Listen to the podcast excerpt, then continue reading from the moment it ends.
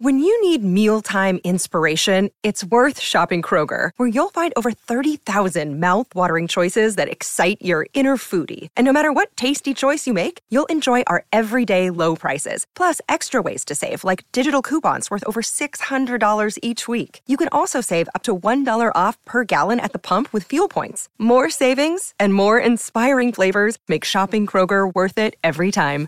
Kroger, fresh for everyone. Fuel restrictions apply. The Hail Varsity Radio Saturday Morning Show. Strap yourselves in. Here are your hosts, Chris Schmidt. Y'all don't even know he was a virgin until he's 28, and now roll tide. And Mark Kraynak. Time has come for someone to put his foot down. And that foot is me. Welcome to it, weekend editions here. It's Hail Varsity live in East Lansing. The stadium is lit up. It is a glorious sight. College football in November. Dot, dot, dot with meaning. Welcome to it. Chris Schmidt, Elijah Herbel, Connor Clark, as we welcome you into the weekend edition of Hail Varsity. We'll uh, take some of your comments and get rolling here as Nebraska tries to make it four in a row as uh, Michigan State. It is senior day, as uh, was getting parked in uh, one of the lots over by the Breslin Center. Uh, you had a early, early student morning pep rally. There were early tailgaters getting set up. Uh, everyone's super friendly. They they always like to say, uh, "Go green." Rick has chimed in and is noting our punctuality. Holy crap, you are on time. Uh, can always listen to the show. First hour is uh, live here on KFOR, KFORnow.com. Uh, we're streaming all of the show and different ways to catch the show here with Hail Varsity Weekend Edition, Hail Varsity YouTube channel, Hail Varsity Radio Twitter feed at H Varsity Radio. Give that a follow. Find Elijah on Twitter at Herbal Essence. Find Connor on Twitter at C underscore Clark underscore 27.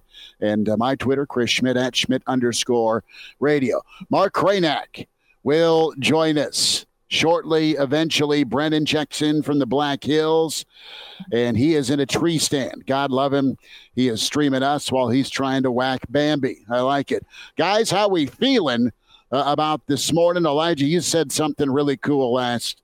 Um, Saturday, as we signed off with the Real Red Reaction, that will also follow us here on KFOR right after uh, Nebraska, Michigan State, probably around 2:30 or so. So we'll be ready to go that way.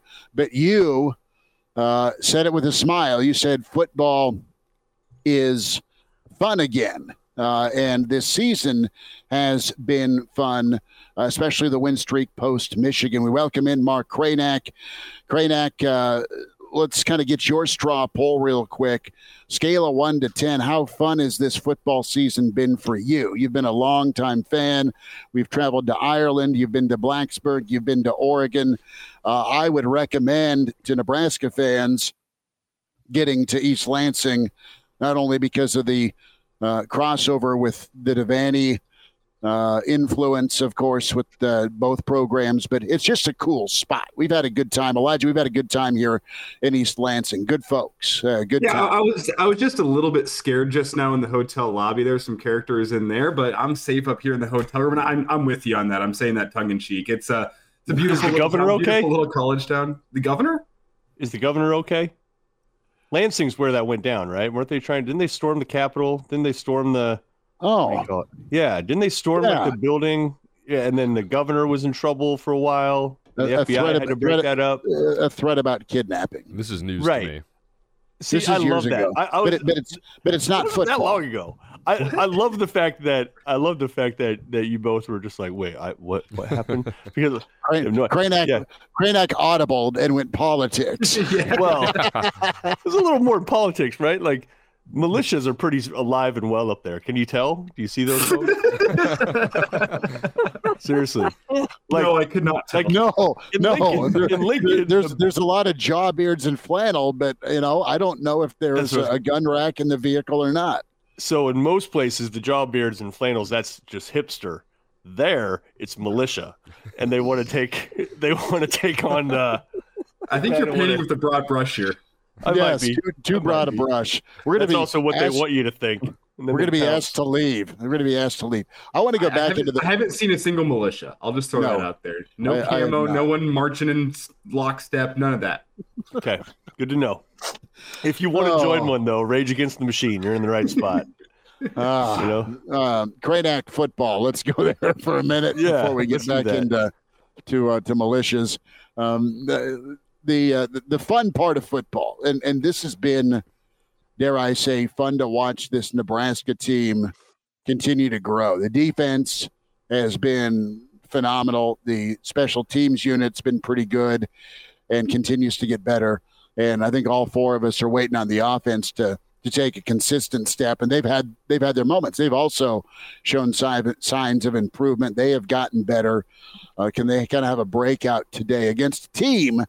Man, they are they are leaning against the ropes in Michigan State. you asked about how fun it is. God, you'd have to. I don't know. Now, now during the games, it feels the same kind of right, where you're just like a little Yeah. bit, where you're just like, ah, come on, It's- ah," right? I think that's just the the plight of being a Husker fan or aficionado, at least, where you're just like, what are you guys? Come on, what? God, why you fumbled again? Right. So that feels the same as it's felt for the for the last while.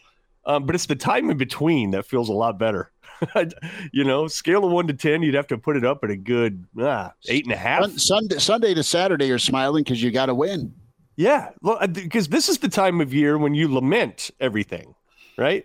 This is the time of year normally where you're just like, well, season's over. It's crap again. No bowl game again, right? How's that recruiting class looking? Oh my God, they finally landed the future. They landed the quarterback.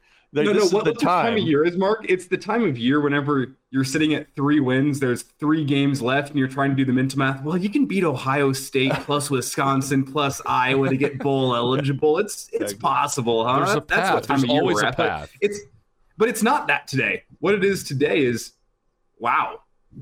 You have Michigan State ahead of you, who is at two and six. I think they're better than their record would indicate, as we've kind of talked about all week long.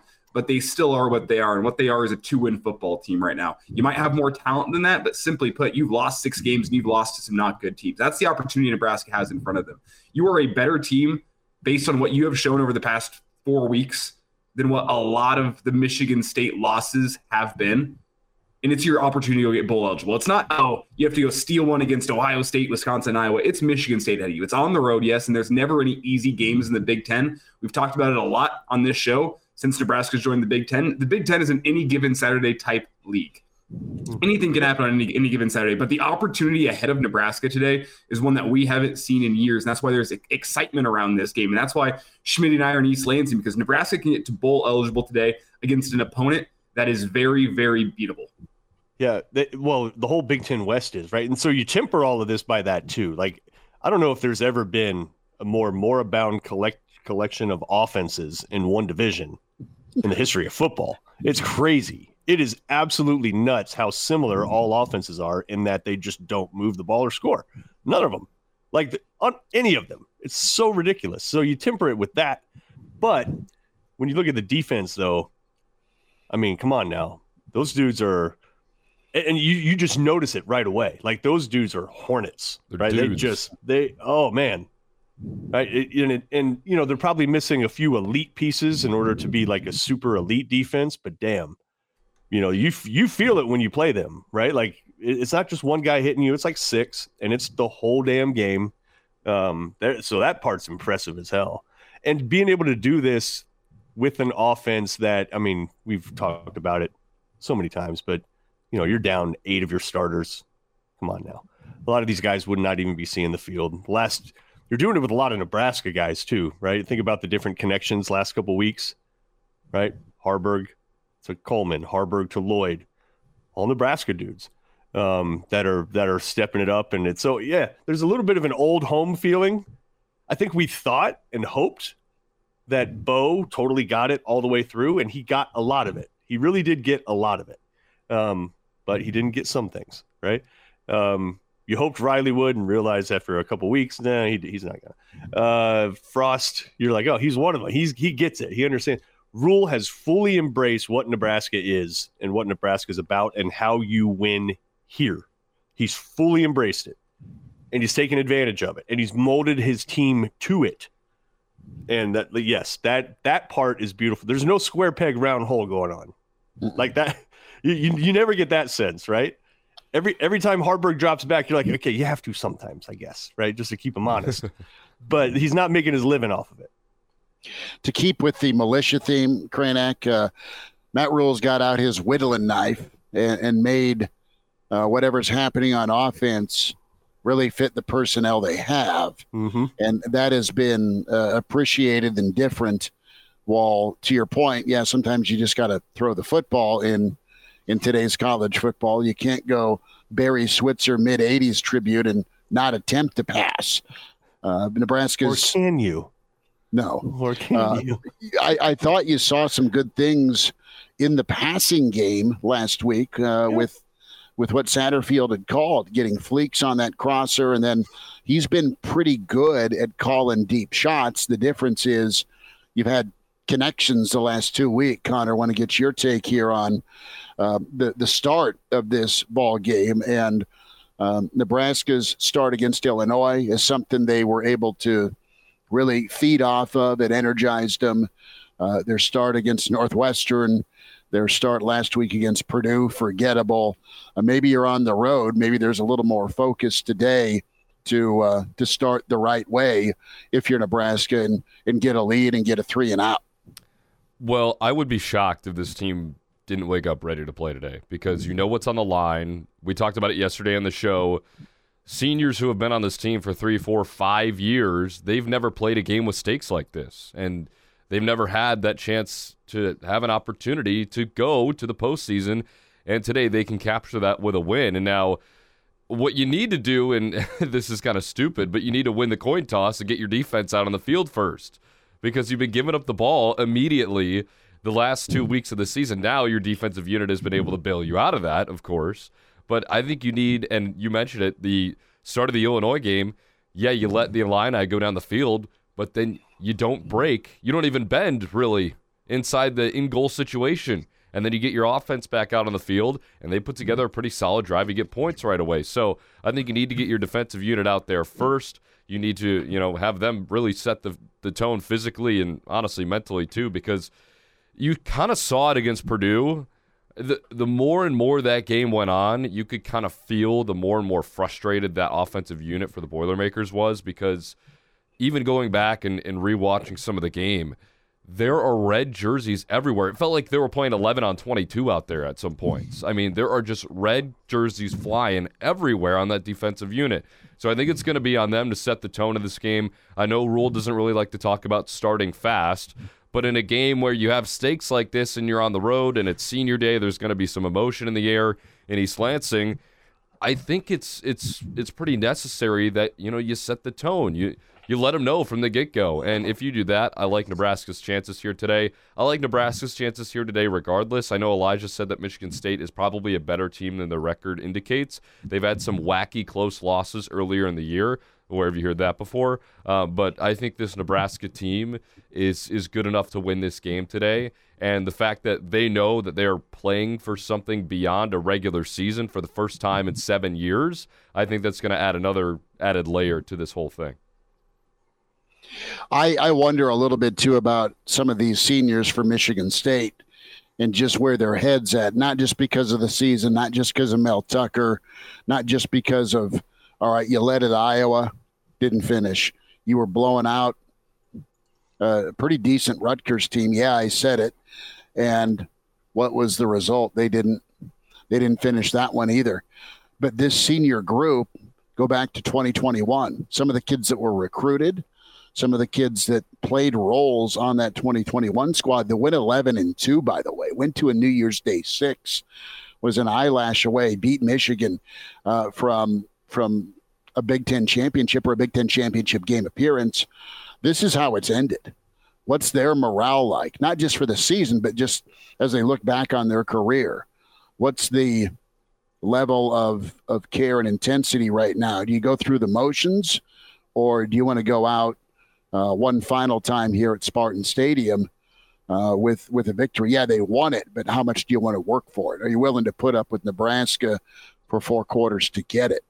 And I, I, I really want to kind of look at Michigan State's leaders here uh, as at, at, a macro level with just all right, where where's their head at? One thing that could spark them though is uh, the freshman Leavitt, the quarterback, super cocky, super confident, uh, good arm, uh, really good legs. He's somebody that Nebraska's defense going to have to mess with today, and and really do a good job. I think uh, Hudson Card, while flawed last week, was a nice warm up act, fellas, for this Nebraska defense. Uh, yeah, Leavitt, the freshman, probably prone to some mistakes, but uh, he also doesn't care.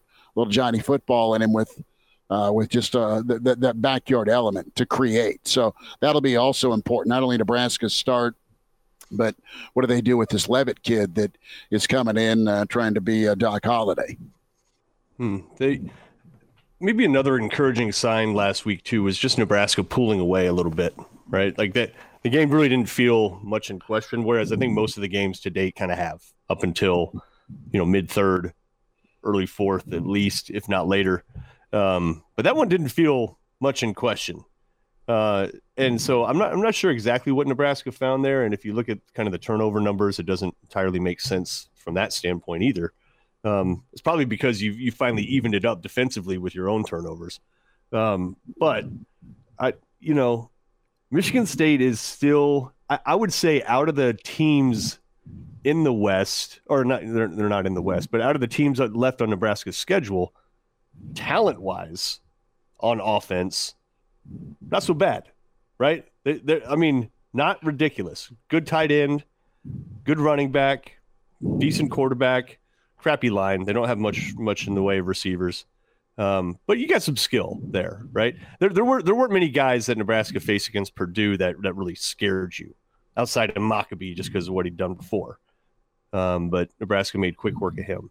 So I don't know that I, I don't feel great about today. I don't think you can with this team. There, there's no, there's nothing that you can. If we've learned anything over the last twenty some years, we've learned you can't, you can't count, you can't chalk up anything. Really, like you just can't. Uh, and going on the road. You've, you've learned to hold on t- tight, the hold on tight, and, and pray for good. The last twenty years, you have right. You, you those, those, those, supposed to win games, right? Yeah, you, you can't chalk it up. I think we know that much. But Michigan State, that's not. It's not. It's unlikely to be some sort of buzzsaw environment, right? Like I, I don't know how this team does going into a this is going to be the second time I said the word Hornets this morning. I don't know why. Uh, the second time, it, it, it, I don't know about this team going into a Hornets nest on a night game, right? I don't know if they're ready for all that yet, right? Are they? I I don't know. Like, could you see them going into Happy Valley or going into Madison in October, not with, not with o'clock well, at night?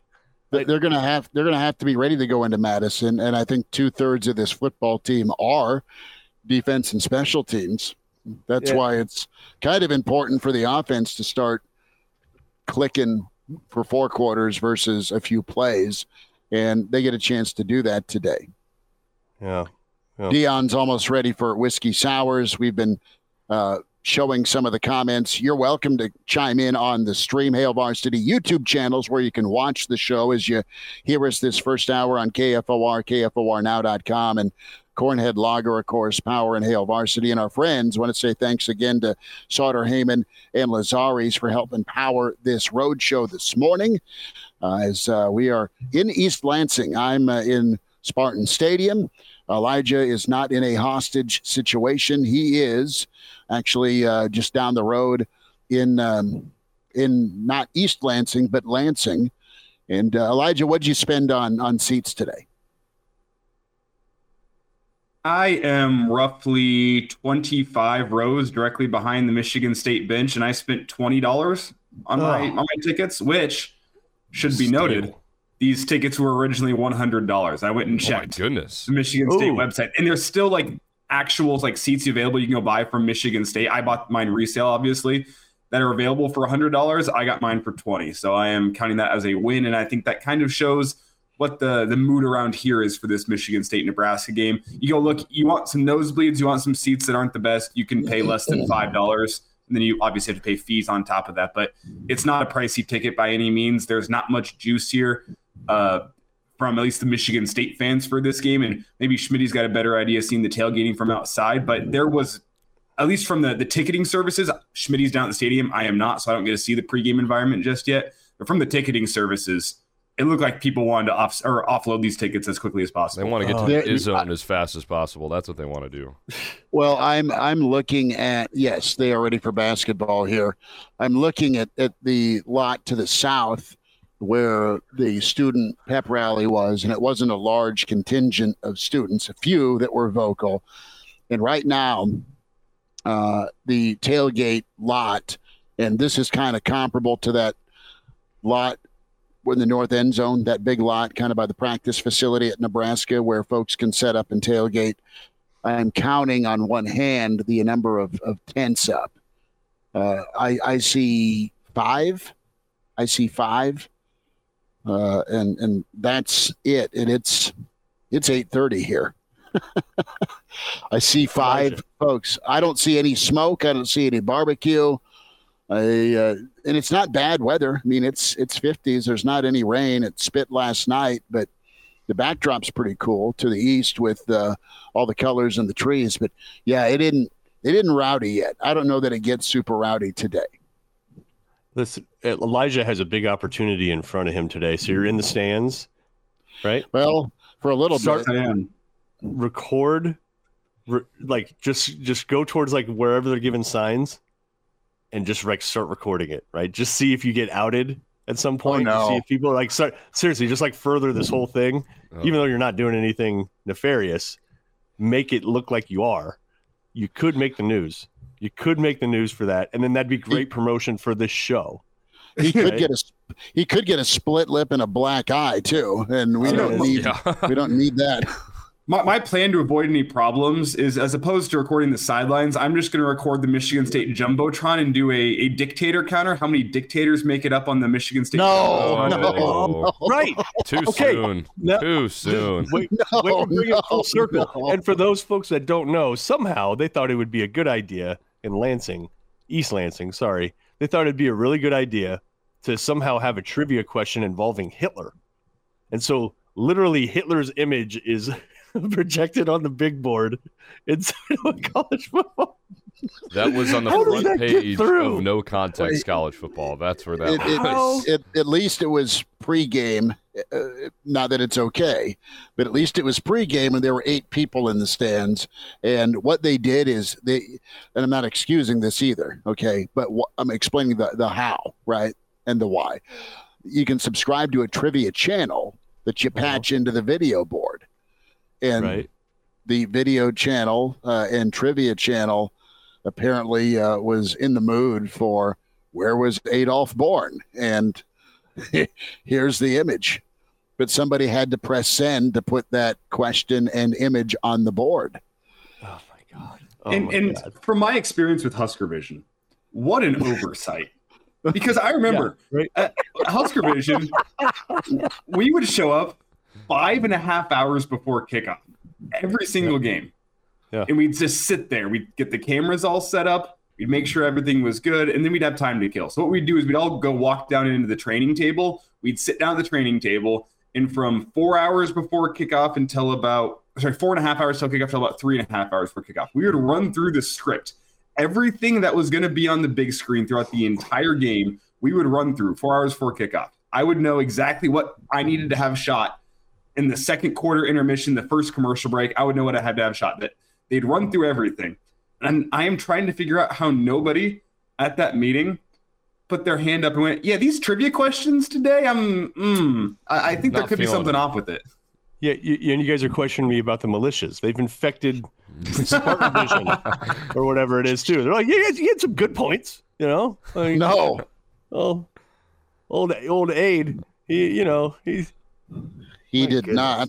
not. well, that's what they're saying. I don't think he did. N- No, In fact, absolutely. I know he didn't. I'm just I'm trying to avoid angry phone calls and emails. uh, Fans, bring on- your Bring your ticket stub for a free Pepsi. Now let's look at the history of Adolf Hitler.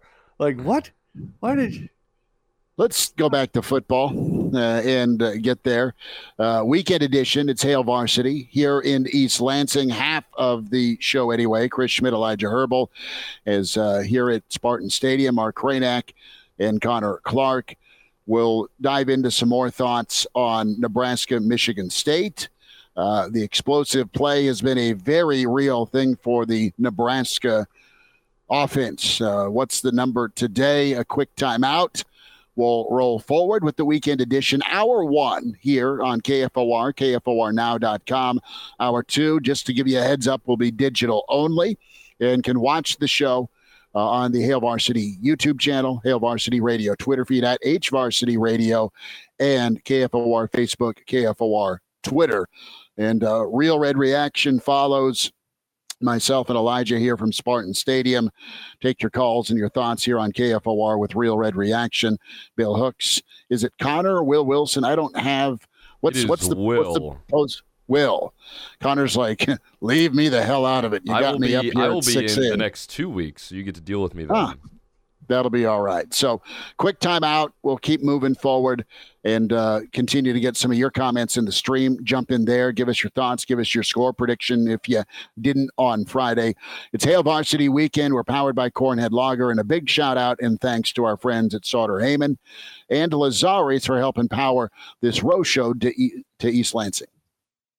And now, And now back to Hail Varsity Radio. City as Chris Schmidt, Mark Kraynak, Elijah Herbel, and Connor Clark. We're streaming, we're live here on KFOR, KFORnow.com. Walter from just outside Philadelphia chimes in. Do they sell booze at Spartan Stadium? Uh, despite, despite popular uh, assumption, I have not checked on alcohol at uh, 8.30 or even 7 a.m. yet this morning. So I don't know, Walter, but thanks for asking. Thanks for asking. We're looking at Nebraska, Michigan State. Big Red favored by three. Will it be that close, or is this one where Nebraska, because of some steps on offense, the consistency on defense, and special teams, can, I don't know, control from start to finish? Kraynak, we saw something last week that was a thing of beauty to a lot of Nebraska fans, and that was not only the explosive play to Lloyd on an option pass, everyone's favorite play, but also a, a 13 play, in a row. 87 yard drive that took up almost nine minutes of clock for that second touchdown. And that was a response to almost another turnover. This turnover would have been on special teams, but Quinton Newsome was Johnny on the spot uh, recovered it, and then Nebraska responded on offense. It's a, it's a heck of a good thing uh, for Nebraska fans when you get your explosive plays, your play action that are house calls, but then you, you sprinkle in that that vintage long New York Giants Super Bowl drive once a game that takes a you know takes takes up uh, two thirds of a quarter, and uh, that's both will be needed today. Nebraska will need one drive that'll cover at least six minutes or five minutes uh, and, and multiple plays to get points out of it. Nebraska also going to need the explosives. You know, it's uh, it has been good, especially the fact that those two big explosive plays last couple weeks are essentially the same play, and that they both had the same effect. And what you notice is receivers open with nobody within what eight yards of them. I mean, Mm. wide, wide open. I think they can afford to even take a few more of those because I think you're going to have, I think you have dudes that open more often. I don't, I don't think it's just once, right? I think you can, I think you can go to that well a couple times a game. It's whether or not Haarberg can deliver. It's whether or not you can protect. Um, but I think it's more than it can be more than just a one shot a game type deal, which is kind of how it's been. And and really, that's about all Nebraska's been able to do for big plays is that kind of play, right? And Michigan State defensively, this is probably going to be at least statistically, it's it's the worst defense Nebraska is going to play outside of the power outside of the group of fives, right? Averaging, they allow about 28 a game. Yeah, they. I mean, so they're not super disciplined, and especially against an option offense, that's a requirement. You have to be, right? So if you're able to able to draw those guys up, you might you might have a chance to do a, a, a couple more shots than than just the one um, per game, which you know have been you've been connecting well there. But you're right. The and how about that too? By the way, with three of your top linemen out, is when you're able to generate that 13 play drive, right? Like, what does that, that say too? And it's not necessarily. I'm not trying to denigrate the guys that that have been out, m- more than just kind of looking at, hey, you know what's behind them is actually okay right? I mean, Haarberg, outside of him not seeing things and getting just absolutely planted by number four, whoever that cat was, woo, mm-hmm. uh, that was, oh God, he got stuck. Oh man, that was violent. He was balling us. Uh, right. But I mean, in, within the scheme of the actual offense, his protection was was pretty good. Uh, Lutovsky and and Scott actually did did pretty well because th- those are a couple things. Like Scott's been pretty good all year, but Lutovsky that's that's been his. You know, that's why he hasn't been starting really because he mm-hmm. just hasn't been good in pass protection. But he did a, a fairly good job too. So, you know, if you can count on some decent protection, you're going against a defense that isn't, you know, isn't like the rest of the defenses in the in the Big Ten. Uh, he and you got the receivers that are have track speed. I don't know. It kind of bodes well bodes well. Today. What's, what's the wind like? Is that is that a thing hmm. today? The what? The wind is that a thing today? Right now, looking at the wind, and it, it's non-existent. It's there's no movement at all. Looking at Old Glory right now, it's standing still. Well, the question is gonna... for me today, and to kind of back up on what Mark had to say about the long drive, how do you turn one of those into two? Right? I mean, how do you have multiple of those in one game? Now, we've seen the offense be able to do one of those every couple of weeks, and last week was a prime example because the drive went nearly nine minutes. So how do you say turn you know one nine minute drive, and then how do you create a seven minute drive later in the game, right? How do you take that next step as an offensive unit? And again, it doesn't have to be flashy. I know we saw the long drive, and then we saw a drive that was one play, 73 yards, right? It doesn't have to be that. But how can you duplicate a longer drive that ends up in points. Easier said than done, obviously, especially with this offensive group. But that's that's the question moving forward. Because uh, we talked about it yesterday, Schmitty. I mean, this defense is probably going to give up like 10, 17 points maybe on a bad day, because that's what they prove that they can do. Your offense is capable of scoring more than the opposition. We've seen that already. So how do you take that next step forward with those longer drives, eat up that clock because that's the type of team you are. That's how you're going to find success. That's my question, not only for today, but moving forward throughout the rest of the regular season. Well, Steven chimes in here on the stream with a great point on just how Nebraska does that. Don't fumble and win first down. I love it, Steven. That's easier so said than done, but he's right. He hits the nail on the head. You know what's a, a lot easier? And as he follows up and says, staying on schedule, it's a lot easier to go pick up that first down whenever you're playing from second and five or third and two than it is playing from second and 10 or, or third and eight. If you can go win first down today on the back of your offensive line, as Mark kind of talked about, it opens up so much for you. That the best way to take the pressure off of your offensive line in pass blocking situations is have the threat of the run. If your def- defensive linemen have to play their run keys and you can't get all these elaborate blitzes from the front seven that are, are trying to, to target Heinrich Haarberg, confuse that offensive line, you're not able to do those blitzes as much if you have to honor the run as a defense because you're going to open up a giant hole at some point in time and it's going to be Emmett Johnson scooting through for 50 yards if they're pulling off elaborate blitzes. And you know what? If you're running the ball successfully on first down, you decide to drop back Heinrich Haarberg on first down, the defensive line's going to be playing their run keys. They're not going to be pinning their ears back trying to come after the quarterback. So the most effective thing Nebraska can do today, if they want to move the football, is to trust that offensive line, trust how they performed last week, get some movement on first down, positive yardage. If you can do that, you're going to set yourself up in fine shape to be able to move the football because it takes a lot of pressure off the offensive line in that pass blocking side of things, which is where I am more concerned with this backup group that has to worry about communication, that has to worry about a hostile road environment because you're trying to communicate. We'll see how hostile the road environment actually is, but it's a lot of these guys. I mean, Justin Evans Jenkins, uh, and a, a little bit Prochazka as well. And I guess you could even argue Lutovsky they've done it in spot duty, but they haven't gone and played a full game on the road against Big Ten foes where the the the crowd is going to make things difficult on you. Jeremiah Sirles told that to us earlier this week. He said that's a factor you don't think about. If Michigan State's in this football game and you're sitting at third and seven and you're trying to get your communication down pre-snap, you're trying to avoid the delay of game.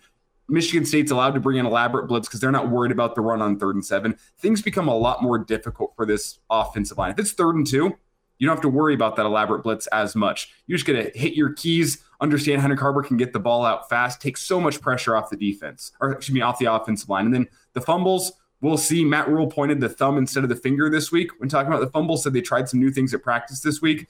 We'll see if that can fix things. At this point, I think you're a zebra that can't lose its stripes. I think turnover issues are what kind of define this offense at this point in time. And I'm not sure you're ever going to get those cleaned up, at least in the year 2023. But how does the defense respond when this Husker offense fumbles, when Heinrich Haarberg throws interceptions? I don't think it's a matter of if at this point. It's about limiting the damage. Can you turn five times the footballs on the ground last week into one or two this week? that might be a win. Does Heinrich Haarberg not have to worry about throwing the ball into dangerous areas because your running attack is doing well enough that you don't have to put a whole bunch of pressure on him? It's really an element of running the football successfully and taking pressure off a lot of people on that offense.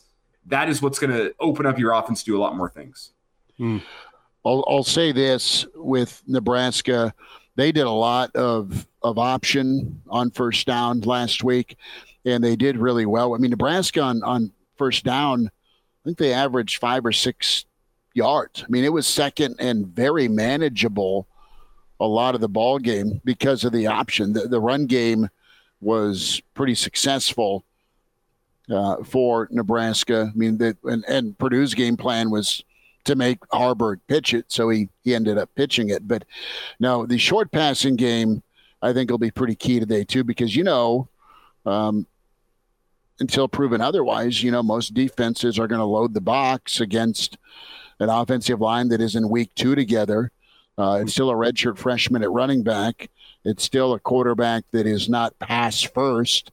So, how's Haarberg in that intermediate range when it comes to finding Fidone for the easy five yards, or even the the little uh, sidearm heave to uh, to one of the wideouts? I don't worry about Nebraska's wide receivers blocking and doing their job, but can you can you use the short passing game uh, as as a weapon today and be accurate with that?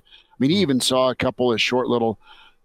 I hate saying it, swing passes here the last couple of weeks to a guy like Fleeks, and um, that has worked out well. I, I mean, Michigan State. Today.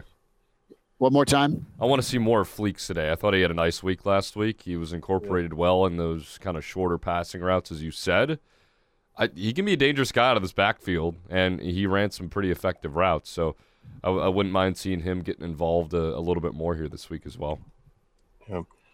Yeah. And by the way, we brought up Prochazka last week, and Elijah rightfully saying, you know, he hasn't lived up to expectations, and and you weren't saying it from the standpoint of he's a bust. It was more just saying, you know, the guy's been hurt. He just hasn't played a lot, and so you know we were expecting him to be uh, a lot more than that. Um, so it's, I mean, it hasn't been his fault, right? But extended action, I just don't recall. Like normally, you notice linemen if they're blowing it or if they're screwing up. I just don't remember in that game being like, Prochazka, what the hell are you? Do- How the hell did that? What? I don't remember doing that. In that there, game. was a couple, a couple negative run plays off that left side of the offensive line. I can't exactly remember off the top of my head if it's a Prochazka issue, if it was a Justin right. Evans Jenkins issue, but that kind of speaks to what you're saying, Mark, that there's not any moments that stand out in my mind of being like yeah. that guy blew. And you saw that offensive line get better and more comfortable as the game went on. How do they respond in front of a road environment? Well, we'll find out today, but those guys, they got their feet wet last week, if you will. Guys mm-hmm. like Justin Evans Jenkins, and then you also have uh, Prochazka getting back into the swing of things there's an yeah. element to to getting back into that game feel and getting things rolling. What can they do in week two? Is there going to be that element of we're fat and happy under Matt Rhule? I, I, I doubt that is going to be the case. And we'll see what kind of pregame speech Matt Rhule has for the guys today. But what we've seen under Matt Rhule this year is guys get better game after game. There's not that complacency. You know what? We played well last week. We're going to take our foot off the gas here, and then there's the letdown spot next week. Especially when you talk about the offensive line, I don't think that's going to be the case this week. I'm sure there's going to be little issues that come up. There's little issues in the first half last week that came up that I think Nebraska cleaned up towards the second half as the offensive line got more confident, got some things figured out, and we'll see what happens today. But this team under Matt Rhule does not strike me as the team where they're going to get complacent and they're going to say we had a good week last week, taking our foot off the gas at practice. I think they're going to continue to ascend those backup offensive linemen because whenever you think about the fact that I mean, Justin Evans Jenkins is the guy that has one start under his belt right now. He's mm-hmm. going to continue getting better and better. And ascending at a clip that is more than a guy who's gotten 35 Big Ten starts. His upward trajectory is just going to continue to grow.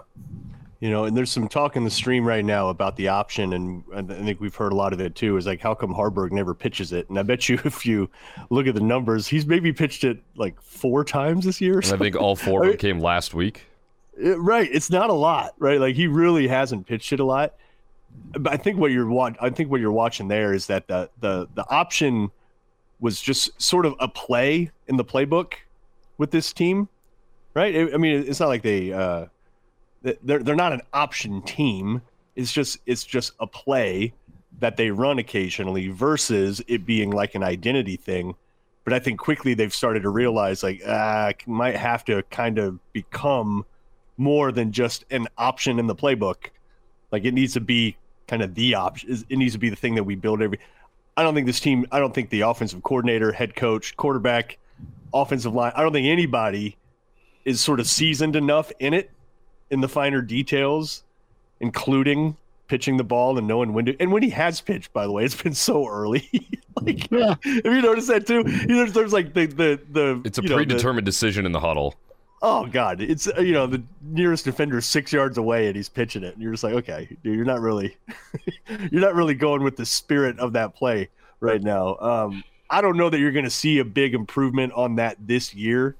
It's just, but if it's something that you're going to base your offense around, they, they got to work on a lot of different. Stuff. Well, and and it's it's a it's a short term answer right now for this offense because Haarberg's physical, right. he's fast, he's athletic, so that's what you're going to lean on. Uh, Justin yeah, has they weren't planning. They weren't planning on it being like no they, a they, requirement for for success this year. They wanted they wanted the run game under center, and to go I formation and the the under center run game, the I formation hasn't worked as well. It may work uh, as the season goes on a little bit better, but their best runs have been out of the shotgun. Uh, and uh, when it comes to the option game, uh, keep giving me more pistol. That look. But Justin chimes in in response to Michael in the stream. Can can check the stream out j- just to just to reset you.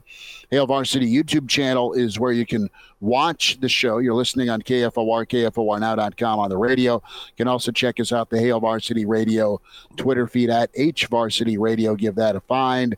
Facebook and Twitter for KFOR. But Michael uh, is responded to by Justin.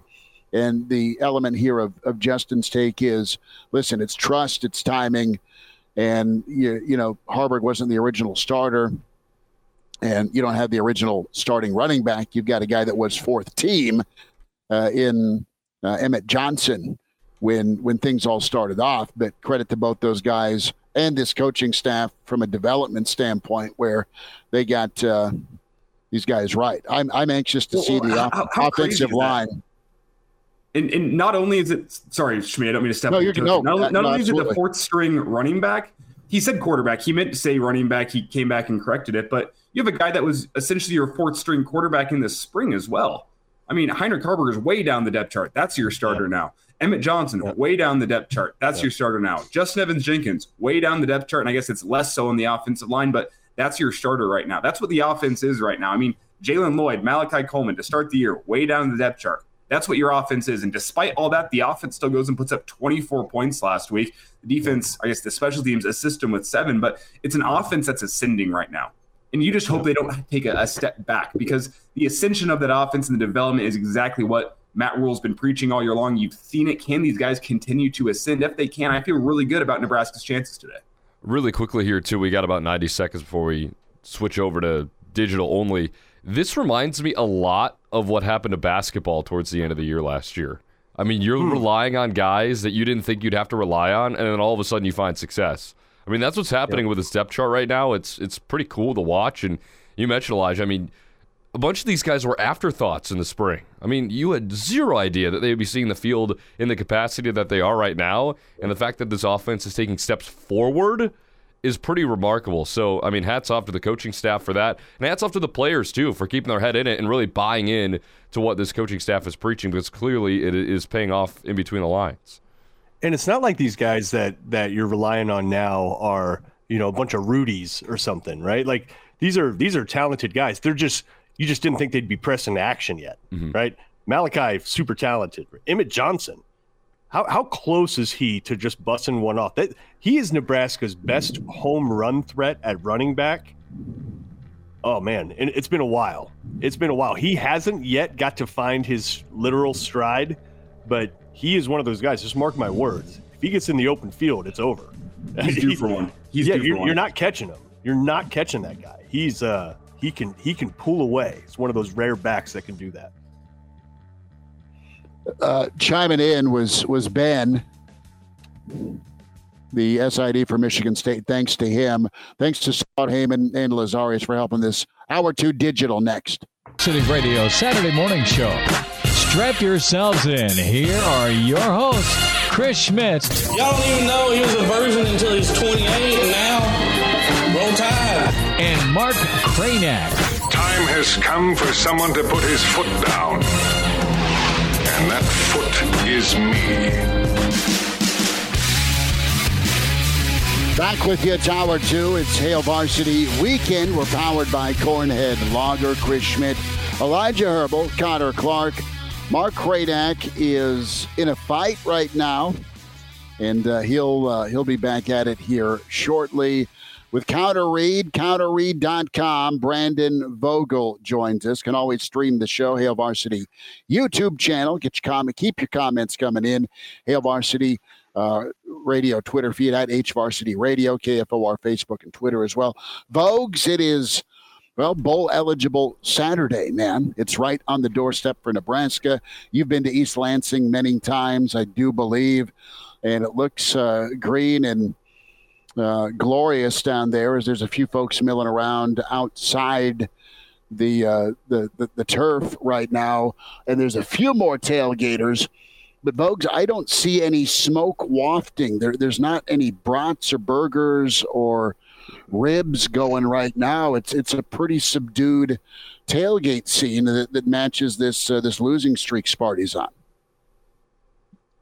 Yeah, I had a feeling that that might be the case. We'll we'll see how that plays out. Um, uh, noon noon Eastern time, I guess, 11 a.m. Central time game when your team's on on a six game six game bender. Uh, and you, had to lose lose the lose the head coach who you know was one of the ten highest paid coaches in college football. You thought you were all set. Uh, makes it yeah. And I don't know. It seems like the weather there is decent, but it's still November and it's still Michigan. So yeah, it's these are not conducive conditions to to elite tailgating. So I'm not surprised to hear that it, maybe it's a little bit sparse around Spartan Stadium. That's the best way ever to describe a a nosedive when you're on a losing streak is a bender. Bender. I love that. Uh, it, it, it is an absolute. So, if if Sparty's on a bender, uh, leaving Las Vegas style, uh, what kind of heaters Nebraska on? I'd say Nebraska is like 22 days into 75 hard. Um, you know, it's really focusing focusing on itself. Um, it's it's not where it's not where it will be after day you know on day 76 if it gets all the way through. Uh, but it's it's seeing some gains, and it's really about kind of commitment to the to the the entire process. So that's where that's where I'd put Nebraska at five and three. Brandon, you're you're a well studied guy. Uh, we started the show a little bit today. Connor Connor and Elijah did not know about this, but um, you know, Oh, talk to them about the the the, gov- the governor Whitmer, you know, kidnapping plot, the storming of the Capitol in in in Lansing, and they they were just oblivious to the whole fact. And I mean, you know, Brandon, there's a difference between neckbeards hanging out in Benson at a at a you know like a gallery bar, like a like a uh, what do you call video game bar, and the neckbeards that you're going to find in Michigan, right? And that difference being hipster versus militia member. These guys yet can't tell the difference. yeah, I mean, we'll we'll try and get them up to speed. Michigan is always so. I've been there a couple of times to East Lansing and Ann Arbor. It's always just struck me as kind of a strange place. Like neither time or any of the times I've been there have I had much chance to explore. Um, so maybe I shouldn't say anything. But I'm, you know, you mentioned Governor Whitmer. Like these are the first three famous Michiganders I can name: Insane Clown Posse, Kid mm-hmm. Rock, Ted Nugent. Um, I guess Eminem is is in there. You know, it's it, it produces some strange culture. We'll put it that way, and I'm not sure what that means for the state as a whole. I think it's yeah, funny because getting, Mark's been yeah. dropping links to articles about said whole kidnapping plot just to try and inform, inform us in the private chat. I, I kind of forgot though that Kid Rock was from Michigan because I have seen at least 10 people just within our hotel that have a real Kid Rock vibe to them, uh, if that makes sense. And I'm not going to go any further. I'm not going to dive any deeper. I think everyone knows what I mean. Kid Rock may be the perfect representation of the state as a whole. Yeah. Yeah, he's up there. He's up there for sure. He's he's he's something. Um, if you don't don't don't stand around any any, any cases of Bud Light if, if that's the case, I guess, Elijah. Oh, how, my favorite lyric ever. My name is Kid. Like, okay, we know, but like, really, you're gonna put that in a song? I don't know. Not a big fan. You guys, Kid Rock fans?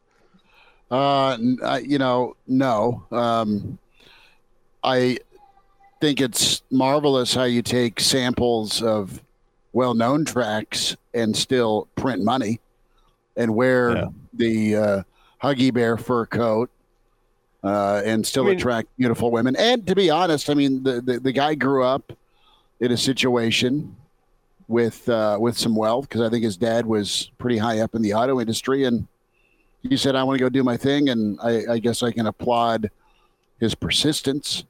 Um, I mean, his duet with Sheryl Crow was touching. I mean, let's be honest, you know that was.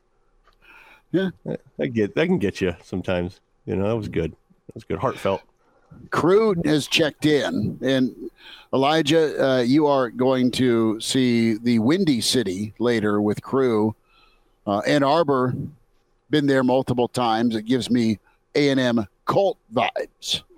Yeah, oh, Ann so Arbor gotta, was different. I went there in eighteen. I got to ask the room this. Uh, I have been invited to go see the Michigan Purdue game tonight. So as soon as post game is done, again, Real Red reaction immediately following Nebraska, Michigan State. Vogues, uh, you've been to the college football setup. You, you too, Kraynak. You've been to Ann Arbor. Should I go watch Purdue, or do I, Definitely. or do I hunker in for USC, Washington, and LSU. Alabama? Because I'm flying out at 7 a.m. I won't get home till like probably 2 a.m. tonight. If I go to Ann Arbor. They kick off at seven, or yes, yeah, it's night game. listen, I, it's it's kind of funny what you hear about the big house. People are like, "Oh, it's not that imposing," because oh, I thought it'd be crazier with that many people. It's a great stadium. I love it. It's I, I think you would absolutely. It's I mean, it's it's not imposing from the outside as you drive by. You, you can't. You have no sense of the monstrosity that's underground. But once you walk in, it's so it's a top loading stadium. It's it's cool, man. There's not much like it, and they do a pretty good job, I think, of uh, God bless Husker Vision and all they do, right? But they have kind of sold out a little bit to Pepsi and First National Bank and others, and you know, and so will we. 489 1240. exactly. Your logo here. Uh, you know, like we'd be happy to do that. But it's it's it's uh it's a little bit more of a pure experience. They have a big board, but they don't overdo it right? It's it's mainly a crowd based kind of situation. It's comfortable. It's a good spot, man. Really good spot. I would go if I was you. Yeah. I mean, well, right? Like if that's the option, go or don't did, go. Connor, did Connor Stallion send you the ticket? No, he did not. Uh, he he did not. But he, but he could have. did. Okay. Yeah. can, we, can we well, then, then, then I think you're good to go. as a journalist, I think it's your duty to go there. I need I need an Ann Arbor vibe check right now. I, I'm fascinated in what things are like over that direction. And hey, hey, can we go there real quick? Yeah, on the let's on do the it. Michigan cheating scandal. Have you all dove into their statistical anomalies? Um, okay, li- listen to this. In all, in so they've played eight games. Guess how many red zone opportunities they have allowed in eight mm-hmm. games? So how many times the opponent has gotten inside the red zone without looking? Eight. Ballpark. Nine. Nine. That which leads the country by far. It's not even close. Guess how many touchdowns they've given up in the red zone? I'm gonna go two. Zero. One. Hmm. One. One. So their their red zone scoring percentage is 33%. They've given up two field goals and one touchdown the entire season in the red zone. And if you compare that to the rest of the it is not even damn close. I mean, But on the flip side, getting Mark, there and then actually converting once you're there, come on now. we could go cheating, or we could go. How many former five stars does Michigan have starting on their defense? I don't know off the top Look, of my that head. helps. You could do that. obviously, but they're not the only ones. They're not the only ones. But listen to this. So scoring percentage in the red zone, they're at 33%. Notre Dame is number 2 at 64%. Hello. And that's where that's where the top defenses are. They're somewhere between like 64 and 70. And here's Mm. Michigan at 33. That's what? insane. Hey, Right? Like it's man, there and there are a handful of statistics like that when you look at it. It's like, yeah, if you know what the other team's running, you know, makes And you have a little better- bit easier. and you have better players. Brandon Vogel with us from Counter Read, counterread.com. Vogues, want to go into, um, let's piggyback off Michigan. I kind of want to get your reaction to what's swirling there and then bring it back to Nebraska with just your, your feel today, some keys, as we love having you on on the weekend and during the week. But your reaction is what if the Michigan president meets with the commissioner of the Big Ten and says, "Thanks, uh, we're good." I don't think you're going to see a suspension. You've already you would have already seen a suspension uh, to Harbaugh and some key staff members. You're not. They're going to let this thing ride out, and they're going to keep uh, chugging towards a, a Big Ten championship and a title. What do you think of that? What do you think of this insinuation about private eyes and Timothy?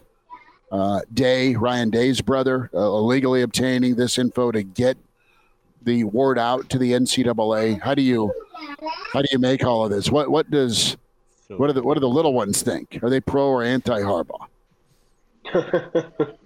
Um, let's see. We can ask him. Oh, no, he's getting ejected. Um, first of all, this Michigan story, I, um, I, I not truly very can't happy get about getting if it were a ejected van. I think I would sell all my all of my belongings, buy a van, and just follow it on tour for the rest of my life. Um, I hope it goes on forever, um, especially with the potential Ohio State angle. Like, I don't really care when who where the investigation came from. Point is, is that the investigation seems to have found something, and I don't think there's a way that this, uh, from a ramification standpoint, I don't think there's a way it alters this season for Michigan. Now we'll see if somebody ends up beating the Wolverines on on the field, but I think beyond this year, it feels like uh, this is kind of the end of the three year Michigan run that we're in the middle of at the moment. Uh, like Harbaugh's flirted with the NFL a bunch. Um, it seems like a good time to maybe do that again uh, once they get to the end of the year. So if if if I'm a Michigan fan, I'm kind of looking at it like, hey, let's let's go get this national title because we're right in the mix for that.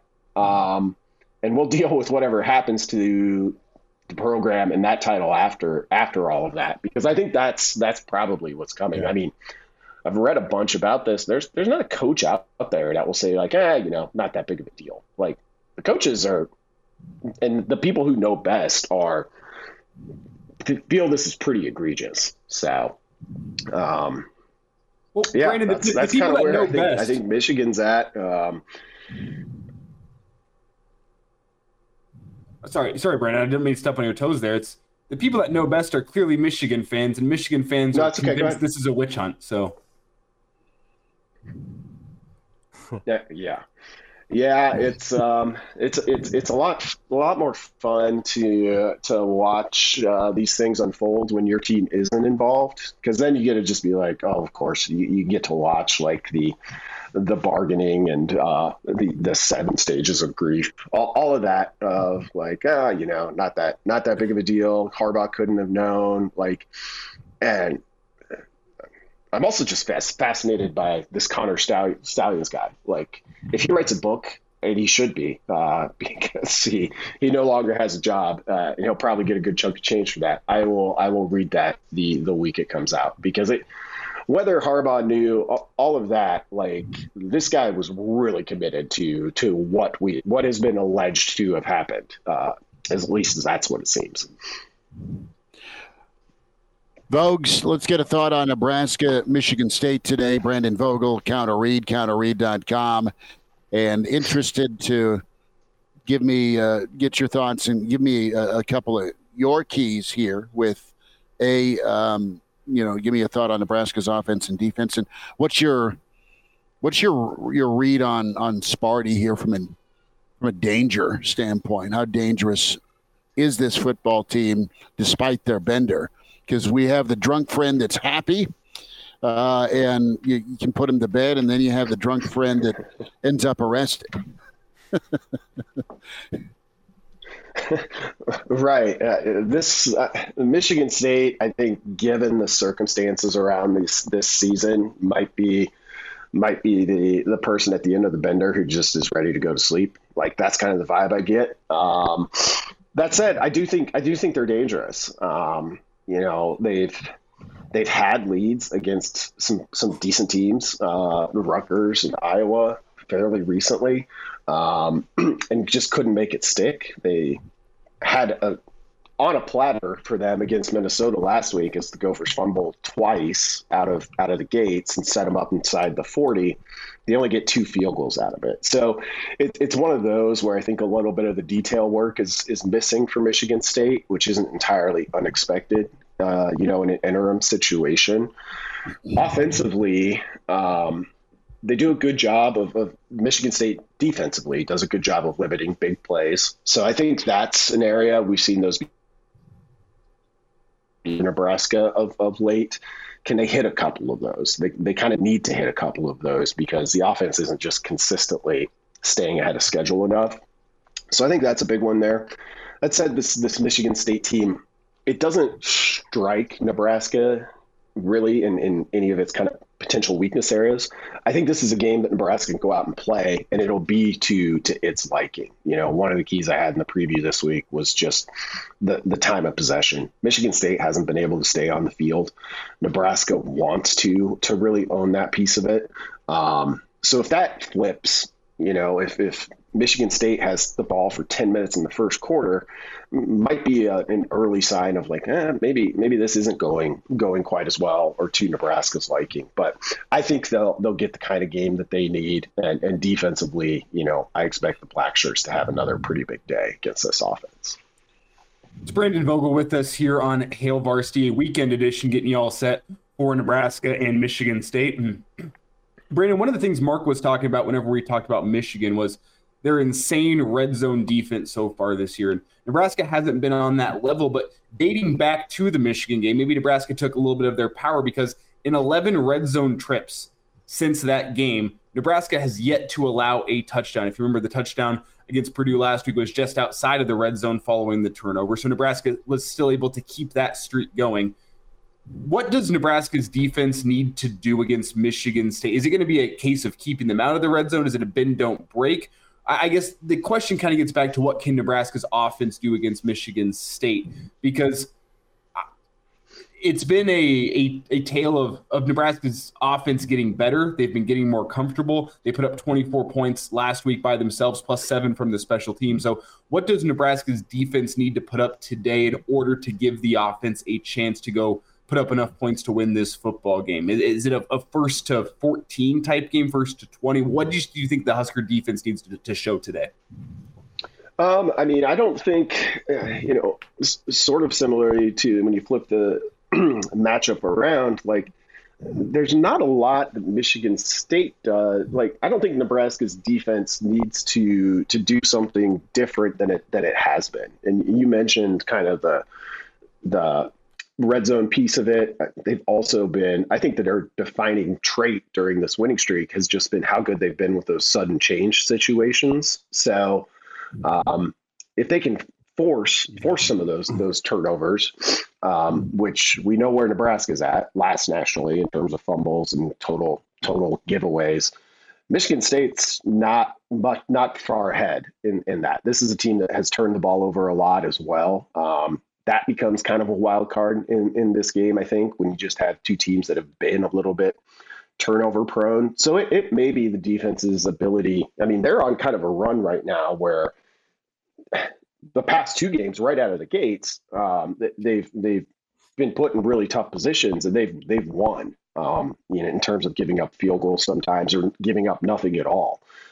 Can they keep doing that? Is that one of those things where it, it's such a streak that you worry about? Well, inevitably, you know, somebody's just going to hit a touchdown against you. I think that becomes kind of the key piece for me when I think about Nebraska's defense in this one. Um, so yeah, I, I, other than that though, like it, it's just kind of like, hey, keep being good um, because they've been they've been really really good to this point. Uh, crew in the stream lets us know that Elijah will be the drunk friend that ends up arrested tonight. um, so there's your future, Elijah. Uh, govern yourself accordingly. Uh, so as we talk about Nebraska's defense and in the red zone specifically, I I would love to see the numbers on this, but from recollection, it feels like not only do they make stops, but they they drive the team backwards, like regularly, right? I, I think that happened at Purdue uh, uh, against Purdue a few times, where mm-hmm. you're in the red zone, and then before you know it, it's third and like thirty or something because they're literally driving the team backwards. It, it is an it is a really interesting trait, and I, I just kind of wonder what's behind that. You know, like the what are they doing behind the scenes? They're so good situationally. right? Defensively, they are so damn good situationally. And I, I don't know if that's a hallmark of a Tony White defense or if that's just sort of like the the combination of you know his coaching and then maybe the veterans that that he inherited but it's un it is uncanny right now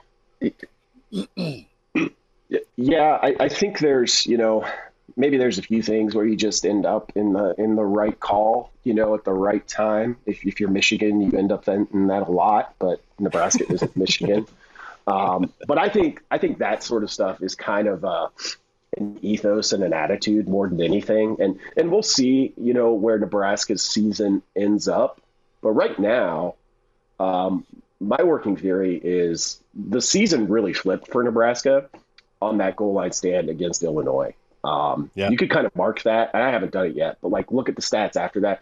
You know, I think that's one where, and we know from the videos that Nebraska puts out that Rhule basically told them something like that was going to happen, and then it happens right away on the first drive, and you get the stop.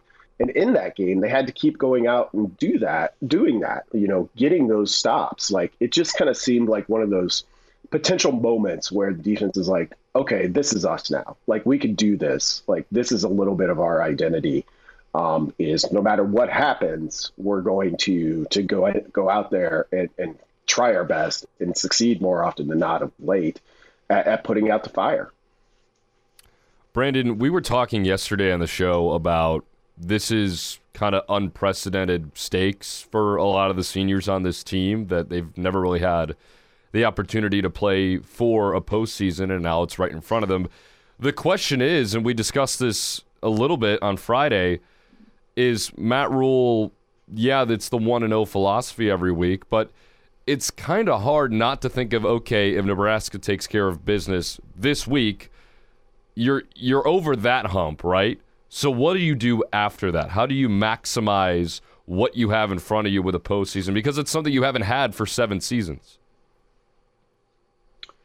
I, I think I think if they were to do that today, they, they get over the they secure a, a, a bowl bid essentially. Like then you know, and, and Rhule is is very good about not even talking about getting to six because of a bowl. You know, I know he said like you guys only want one more. I want more than that. If you get that one more though, if you get to that bowl game, you get to six wins. Um, then all of a sudden, like it's kind of like let's let's really let it loose, and, and that's what Rhule's trying to get them to do each week. But even if you know everybody's toeing the company line on that, I think the mentality shift there has the potential to be pretty big. Um, because at that point, it's like, hey guys, like we don't have to. It's been the talk since all off season. It was like, oh, what's fair for this team? What's like just get to a bowl? That'd be a good start. Like, okay, well, achievement unlocked. What else can you do still this season? And you look at those three remaining games after after this week, and like this week, they're they all have the potential. Um, probably will be close, tough games, but none of them is a game that Nebraska just can't win. Brandon, last thought here before we get you out, and I uh, really appreciate your time here on a Saturday you, morning you were, uh, edition. Oh, excuse me, Mark. I, I, just want to get Brandon's take if he has any pregame predictions. Oh, it's okay. A little delay. You be. go ahead, sir. You go ahead. Pregame predictions. I, I think I think Nebraska um, comes out and does does enough. Like it's going to be a, another game where you get to halftime. You know, last week first quarter was scoreless. Um, but I, but I do think this is one where where Nebraska, just with the momentum it has compared to Michigan State, there's a pretty big gulf there. Um, so it may not may not be the easiest uh, of, of wins, but I, I do have the Huskers, I think, by by probably about a touchdown 21 14, 24 17, somewhere in that mm-hmm. range. Vogues, tell us about Counter Read and uh, what you and Aaron have been working on and how folks can get in touch and uh, get subscribed. Yeah, you can find us at, at counterread.com. Uh, we are on Substack. Um, it's been it's been going great uh, over there. You can subscribe. The basic pitch is two two good stories a week for for paid subscribers. We do occasional, you know, free posts and uh, other things along the way. So you can hop over to counterread.com and check that out. You can subscribe for free um, before joining us paid. You can remain a free subscriber if you just want the free things. It's all it's all cool cool on our end. So uh, if you haven't checked it out yet, please do. We you know Kraynak, we need to to to keep Vogel here for two more seconds Husker volleyball at Penn State last night, man. Oh yeah, yeah. And real quick, Brandon, just to cover off on on your red zone uh, uh, thing about the game, the the season may be turning against Illinois. So in the red zone, first five games, Nebraska allowed hundred percent conversion inside the red zone. Hundred percent. Every time somebody got in there, they got a field goal or a touchdown through the first five games. Starting at Illinois, Nebraska's allowed just six trips to the red zone, zero touchdowns, zero. So you're pretty spot on there. But uh, Chris alluding to the uh, game against Penn State last night uh, on in volleyball, and you know Nebraska's now played a couple of couple of five uh, five set matches, Wisconsin, and then on the road at Penn State, hostile environment last night.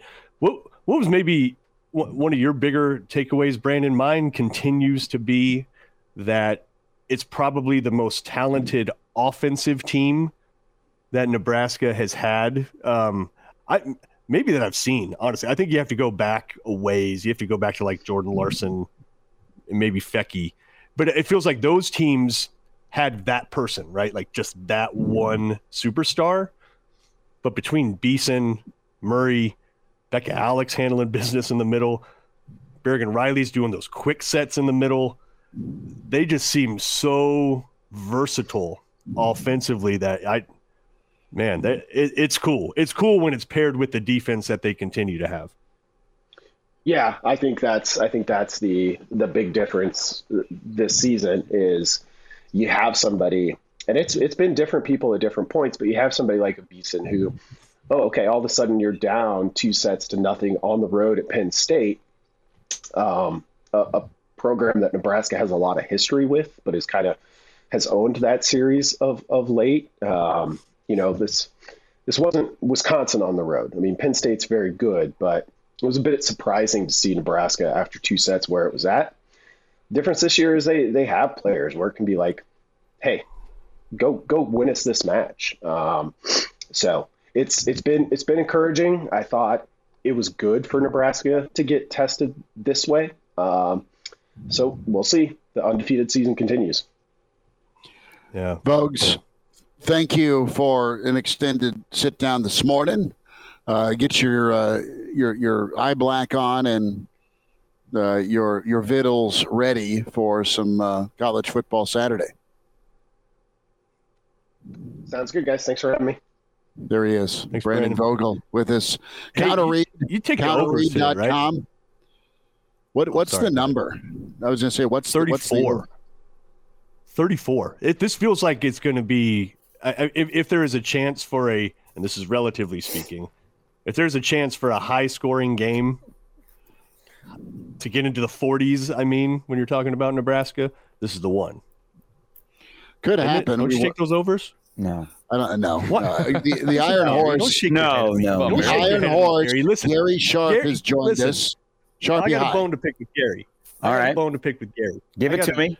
I I I last week correctly was like, "Hey man, Haarberg struggles. You're going to bring Sims in." Gary's like, "No, no, no, no Sims, no Sims, no Sims." they bring in Sims, and he blows it. That Hear worked well, this, though. Kraynak. Yeah, No, it didn't. But I said I thought it would happen. Um, so hear me out on this. hear me out on this.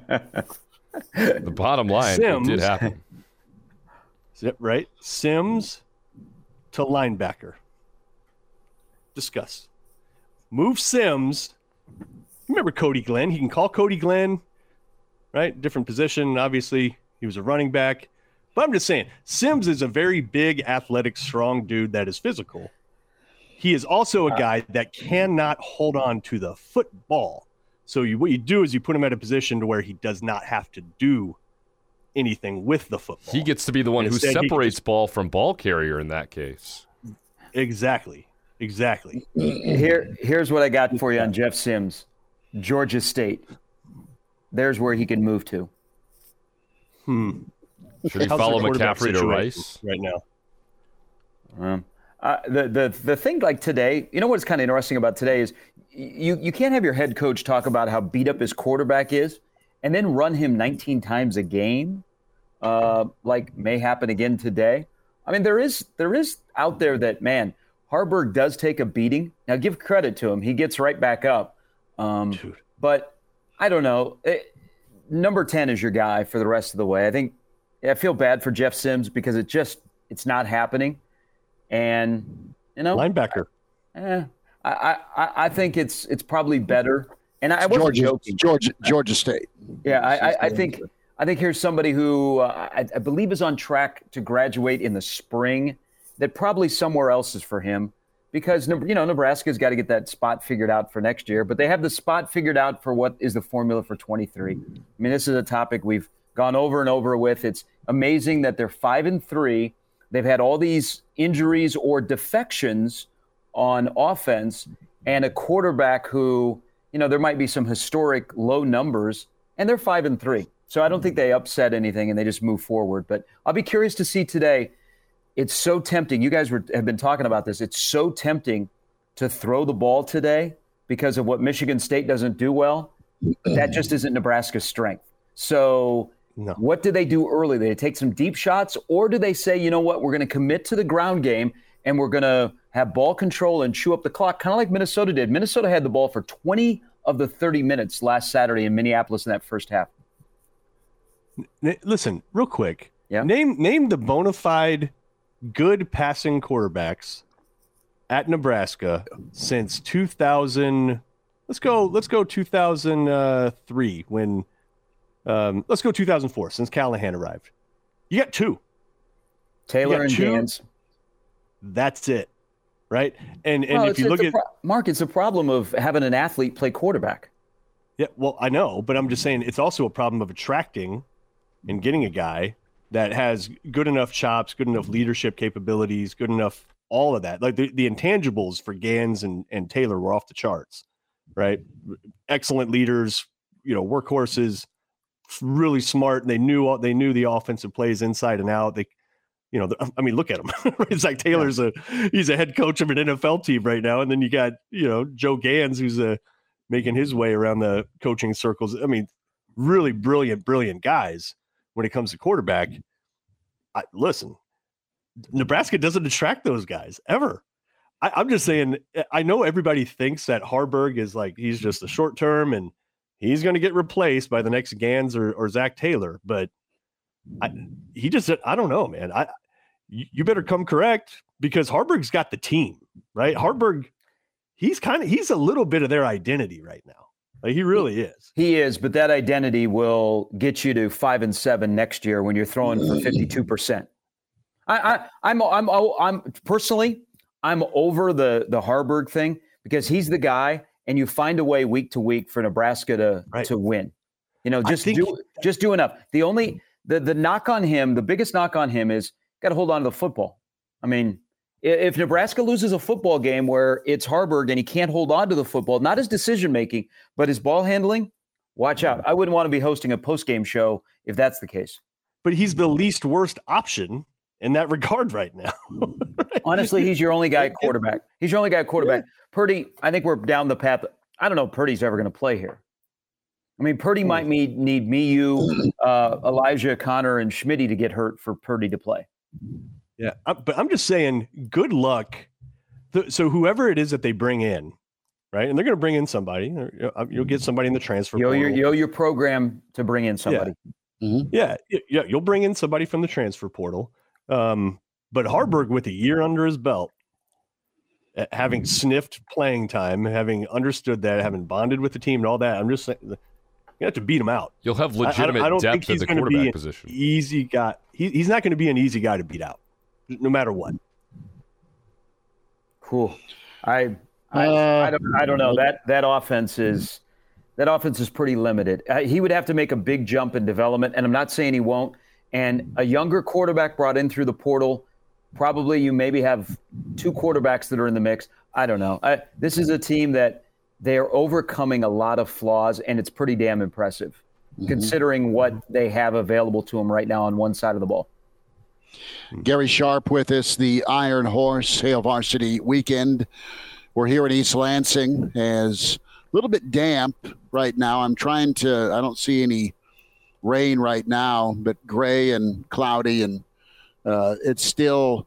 We can go play touch football, Sharpie, if you want, in the uh, the tailgate parking lot to my right. I'm just curious of of have have you guys broken down Elijah's room and his look right now? Oh yeah, no, the people he, in the he stream. He looks like have. a villain from the from the from a Bond film right now. That's not a turtleneck; it's a hoodie. Yes, yes. oh no! Also, oh no! He's also he's also kind of. This will date us a little bit, but you know, the Vidal Sassoon look a little bit.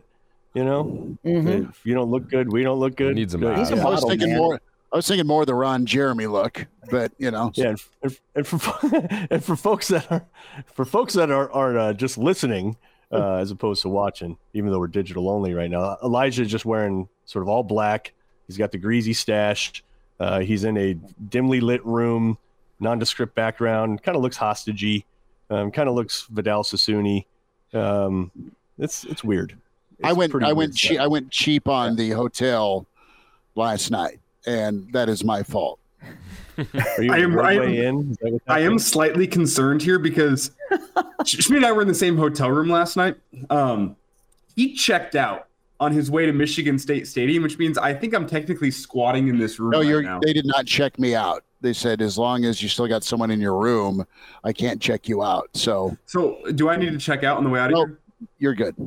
Okay, I was gonna say it's been a while since anyone checked you out, Schmitty. So. Did Whoa. you put the hey, whoa, uh, hey, whoa. put the do not disturb on the door on the way out? I did. I, uh, I did. I was going to say, Elijah, put on pants, man, because you never know.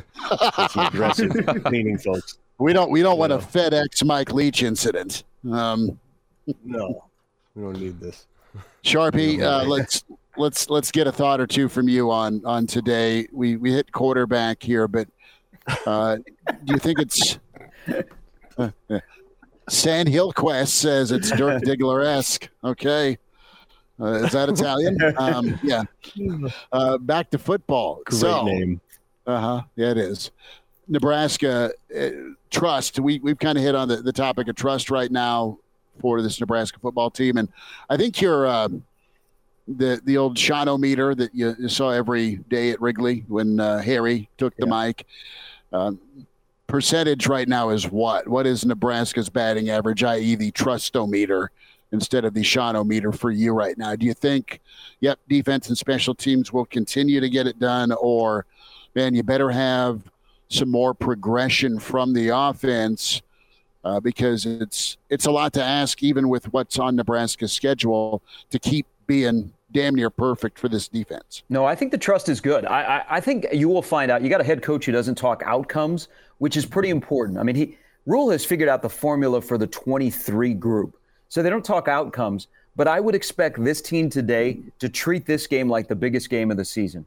Now, you're getting to that magical six, and you still have three more opportunities if for somehow Michigan State rises up on their senior day today and snaps their losing streak. But I expect Nebraska to come out and play with a lot of, of grit and a lot of energy. Um, I think this is a big game for Nebraska. And I think you're going to see some of the older guys who haven't gotten to experience this.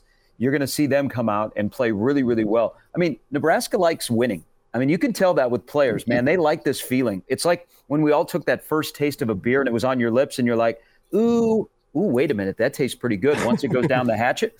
So I think Nebraska, I think Nebraska has moved forward like this. And I also I, I like how guys, I feel. I, I told you guys this last week. Rhule has coached them hard, man. They are we now hit November and there's a mm. lot of things that are in front of them. He has he has turned it up in making sure that they are on point. We we all thought, man, that defense played pretty well against Purdue. Rhule said, not so fast. They didn't play as well as you think. Purdue could have had some big plays in the passing game. They could have done this and this, and all of a sudden those numbers wouldn't yep. have looked so good. So guys on defense are like, whoa, and then they're like, oh, you're right, coach. We got to play better this week. So rules, Rhule's got a good handle on this team, and that's why I think there won't be like a letdown today or a let up. You're going to have to create your own energy and get going early. But I have a I have a big trust in Nebraska playing against teams that are comparable talent and in their neighborhood. Nebraska has made a significant step this year because they're beating them. And in the past, you couldn't say that. Gary, I'm I'm curious to get your thoughts on this, but obviously there's been some big games, you know, in the Frost era and, and whatever. But this is the biggest game stakes wise since when, in your opinion? Oh, well, hmm. there were a couple during the Frost era. I mean, you could go back to two years ago when Connor Stalions was on the sidelines at Memorial Stadium when Nebraska played Michigan. I mean, that was that was a significant game. It was. I, I, I just, you know, it's it's it's it's we, we kind of took for granted all of us growing up with Nebraska football. Some of us a little bit older than others on this panel is you just you were going to be in Phoenix, Tempe, or Miami at the end of the year, and for seven years Nebraska hasn't been there. That's crazy to think that Nebraska hasn't been a bowl game in seven years. And today they have a chance to accomplish that or whatever is their next victory. I mean, I don't think you overlook that. Even if I, and I said six and six before the year, which meant a bowl game, I don't think you can overlook how significant getting to a bowl game this year with everything that has fallen in front of Nebraska, whether it be their own roster or the rest of the Big Ten West kind of coming back to them Nebraska's taken advantage of their opportunities. And, you know, getting to six, getting to a bowl game is huge for this program. And, and that's why the reaction, if they win today, will be very curious if people are like, how they celebrate it because I think you should celebrate it. Even though people will like, oh, you're Nebraska, you won six games, everybody goes to a bowl. Dude, it hasn't happened around here in a while. It's a big deal Gary, today. Gary, what's the sign you're watching for early in this game? I'm talking first quarter that Nebraska is going to get to six, that they came to play, that Matt Rhule got them fired up with the pregame speech. What's an early sign that you're going to be watching for that today is going to be the day? Uh, in a game that has two teams that are turnover fest, they all working in the bakery. Nebraska holds onto the ball and they control the clock. Here, here's here's here's the thing. You know, Nebraska has kind of struggled the last four games out of the gate, whether turning the ball over or giving up a big drive. And they've been outscored 20 to 13 in the first quarter. Here's the scenario today keep your head above water in the first quarter, lay a foundation, control the clock, run the ball, run it with success. Michigan State's a little bit above average in stopping the run, and then set yourself up for the fourth quarter. Guys, in the fourth quarter this year, Michigan State's been outscored 82 to 34. In Big Ten games, they've been outscored 58 to 6. So hmm. there's an opportunity early to win the game, and then there's an opportunity late to put the game away. And if that's the scenario, Elijah, especially early where Nebraska is not turning the ball over, they're controlling the clock, they've got some rhythm on offense, then I like Nebraska's chances when they get to that coveted fourth quarter. Gary Sharp's with us, the Iron Horse. Gary Sharp with us. Weekend. Go ahead, Kraynak. No, no, no, no, no. You go ahead, sir. We're just dealing with the delay. I have the It's a advantage big here. delay. I don't. I don't want to take advantage of you. Yeah. Well, Just and, ahead, and Chris. I will sign to you, like we're on third base, that I know uh, what he's doing. this- Hey, hey, Is- Mark, I just stole that sign. Yeah, it's not I what know you what he's think. doing. It's it, it's take a Indicator pitch. right here. It's take a pitch. Yeah. Uh, Gary, I want to I want to go to uh, to Michigan and get your take on. You're the- already the there, latest- Schmitty. You don't have to go to Michigan. Well, You're already there. Uh, yes, but I'm saying with with the, the Wolverines, the Big Ten, the coaches, the ads, the Michigan president, and and the commissioner chatting, and yep, Harbaugh is still on the sideline tonight. Do you think anything happens next week? Uh, maybe a suspension, but Fine, suspension, probably I- both. I well, I mean, who does it? Is it the Big Ten? I mean, it's a it's there. It's a, you're a you're walking an interesting path if you're the commissioner. Everybody wants you to do something, but uh, what's the right solution here? Is it an automatic suspension? But then when he's done with the suspen- suspension, Michigan's okay. Um, I, I I don't know. The, the upcoming week will be very interesting because you not only have the ads and coaches that are very outspoken, guys. What Ryan Walters did, hello. I mean, that's they're playing them tonight. He not only just, you know, kind of subtly like Rhule did, talked about it. Ryan Walters went all in on what he knows Michigan did, and they have evidence. If a coach in your own league does that, man, I think that the clock is ticking. But Petitti's got to be good about this because you know they're going to get they're going to get a backlash from Michigan. Um, I just find it real curious. Quick on this, ESPN has gone all in on reporting this, all of the facts, uh, uncovering this wild menace that is Connor Stalions.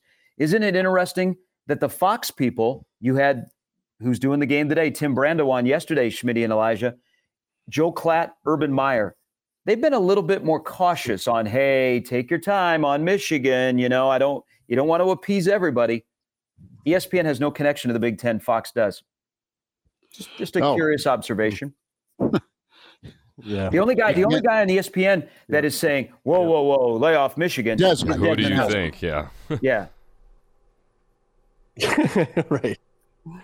Right. Right. And and um, it's curious too with Gary, is there something to? Oh man, we got to get our signals going. You know, maybe maybe we can do textual stuff, Chris. I don't, I don't know. We got to get our okay. Get, I'm getting pointed at. It is my turn, and there goes Chris. He left. He left the screen. He's going to come back shortly. Here we go. Uh, here he is. Okay, uh, Gary, is there something to? Is there something to the fact that, or, or do you read into this? N- Nebraska offensively recently has been almost entirely dependent on Nebraska or Nebraska area guys. You think about the guys that have scored for the most part. You got Jaylen Lloyd, freshman, kid from West Side. Malachi Coleman, freshman, kid from Lincoln East. Haarberg, obviously quarterback. You know, um, Thomas Fidone, Lewis Central. Is there something to that? Is, does Nebraska's formula should it include locals that you know maybe maybe kind of give you that intangible advantage um, that maybe you don't get if you're just doing nothing but imports? Um, I don't know. I, I, I will say a subtle thing, and this is being a guy that lives in Omaha. I'm glad that Omaha kids are coming through because we we haven't had Omaha kids go to Lincoln and hit a home run consistently. And I think the. Omaha kids are doing really, really well this year. I don't know. I, I, I think that might be thrown out the window, Mark, in this discussion about this staff, because they're kind of hitting on a lot of different players in terms of development.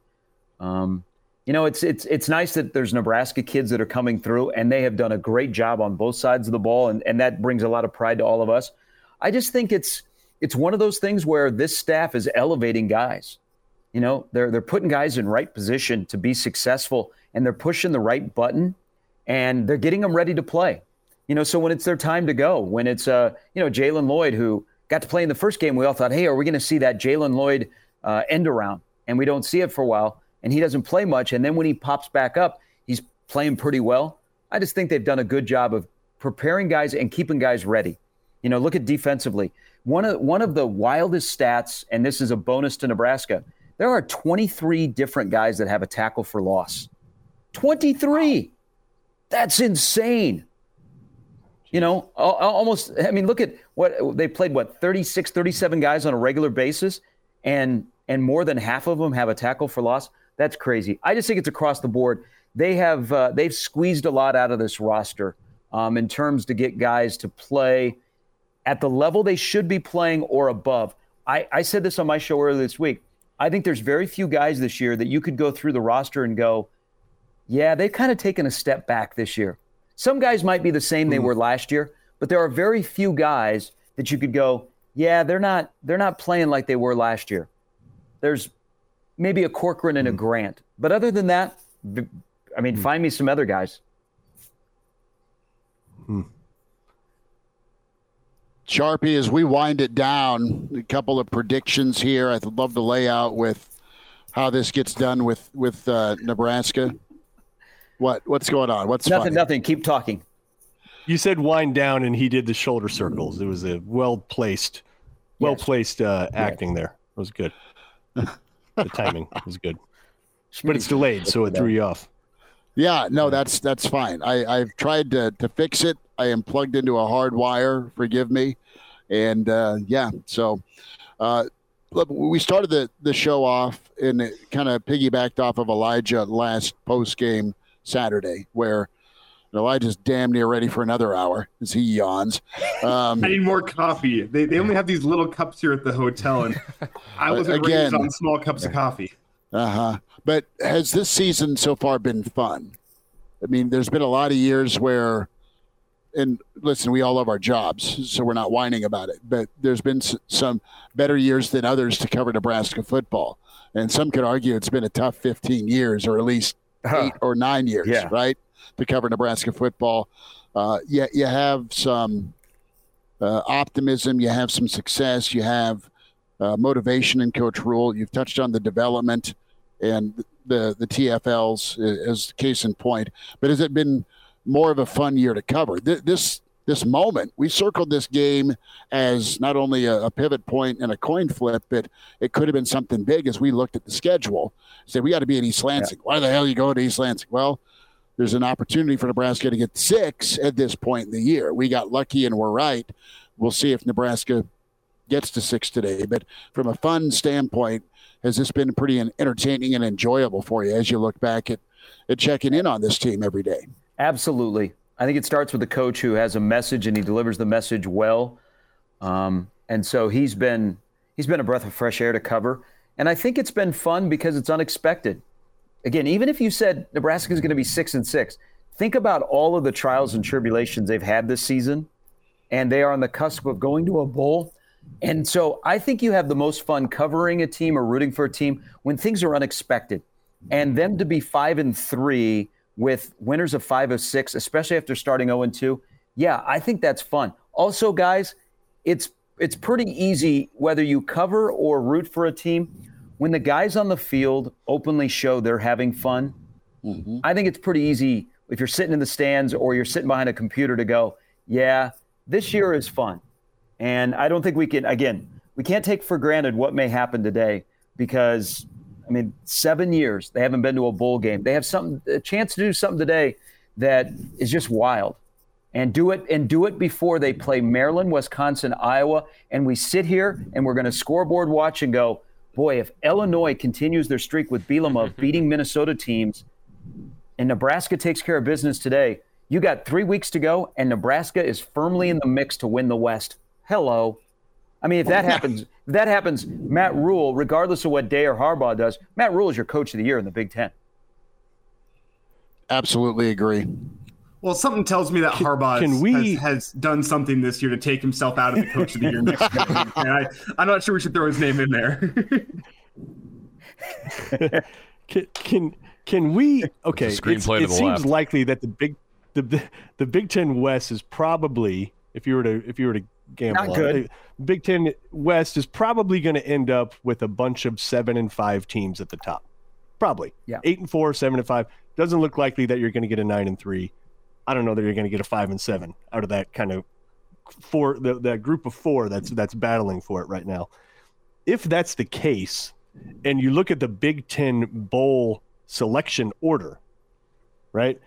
And if you consider that Michigan, Ohio State, Penn State get New Year's Six and or playoffs, I mean, there's a chance that Nebraska's going to the damn Citrus Bowl if they handle business down the road, road here, right? Because if you have those four teams, Minnesota, Iowa, Wisconsin, Nebraska, and they're all kind of similar records, and you're a you're a you're a bowl organizer, and you literally just get to pick. It's not based on record.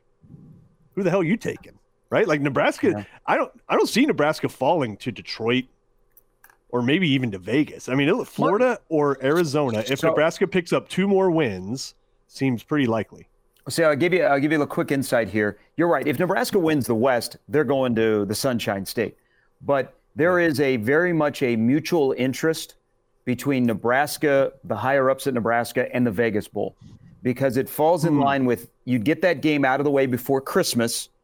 It's Vegas. There are direct flights from Grand Island, Lincoln, Omaha, and I mean, regardless of where Nebraska goes for a bowl game, there's going to be a ton of fans that will go.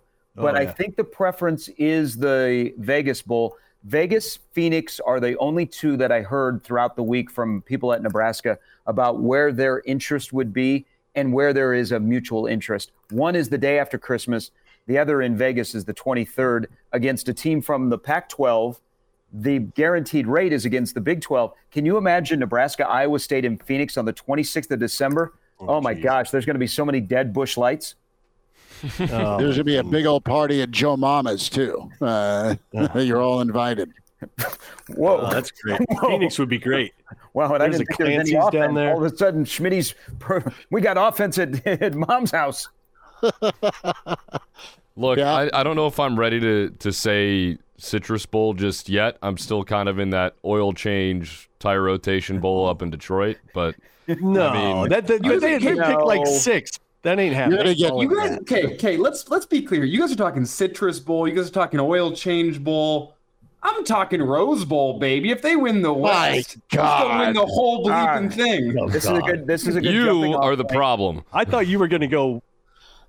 I thought you were going to go one game at a time on us, but instead We we another were we were gonna Okay. pass the collection plate to get you uh, and your ransom paid off, Elijah. no, we're gonna we're gonna go spend it now. We're just yeah, we're just gonna hear go. Just gonna do it. beautiful the first of January. It'll be better. It'll be better in the Nebraska's going fall to Los year. Angeles next November. They don't need to go now. That's true. Oh, by the way, Coliseum, man, have you guys been there?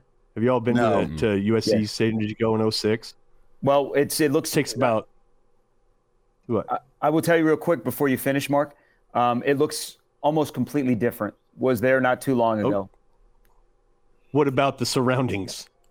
Um, the surroundings actually they built. Uh, they've they've moved the uh, homeless encampments a little bit further away, and they Good. have they have a little bit more of a city and entertainment area outside of the main entrance where the uh, um, the torch is. What about the traffic leading there? Uh, they haven't done anything with that. Okay. Yeah. It took about two and a half hours to get two and a half miles um, in 06, anyways. Well, it's, Uh, it's the same like don't if you're trying to go from one side of Lincoln to the other during rush hour. it's similar. Well, It's gentlemen, similar. You're better off walking. after my roadie yesterday, it's only 23 hours from Lincoln to Pasadena. So I don't know. Hail Varsity Radio road trip next November. And beautiful, by the way. That would be. We'll get a we'll get a sprinter we'll get a sprinter van, and we'll stop in Vegas.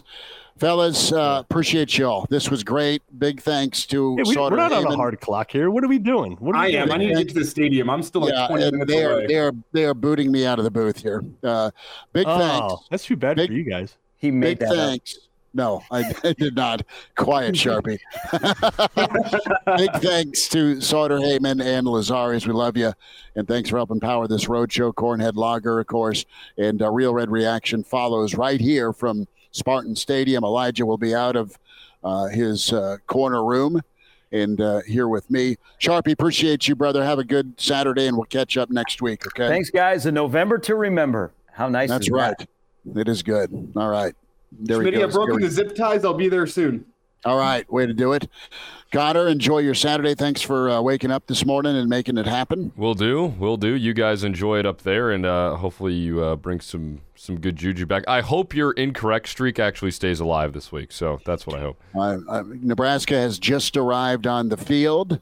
Big Red's walking out of the tunnel, and they are making their way to midfield. Kraynak, be good. Get some chili going, and uh, maybe we'll uh, reconvene here for uh, for, for, for. Wisconsin. How's that sound? Another road I show. mean, yeah, let's do that. And Dion and Raj in the comments need to get along a little better. They're Yeah. fighting in our stream comments, and they need to stop. All stick together. All kinds of weather, right? That's Uh-huh. that's the Nebraska Weather's about 43 Two- degrees, cloudy, and no wind. So it's a good day for football. Here at East Lansing, we'll uh, check in afterwards on Real Red Reaction. That'll be live on KFOR, KFORnow.com, can stream it, and always the Hail Varsity YouTube channel, Facebook and Twitter with KFOR.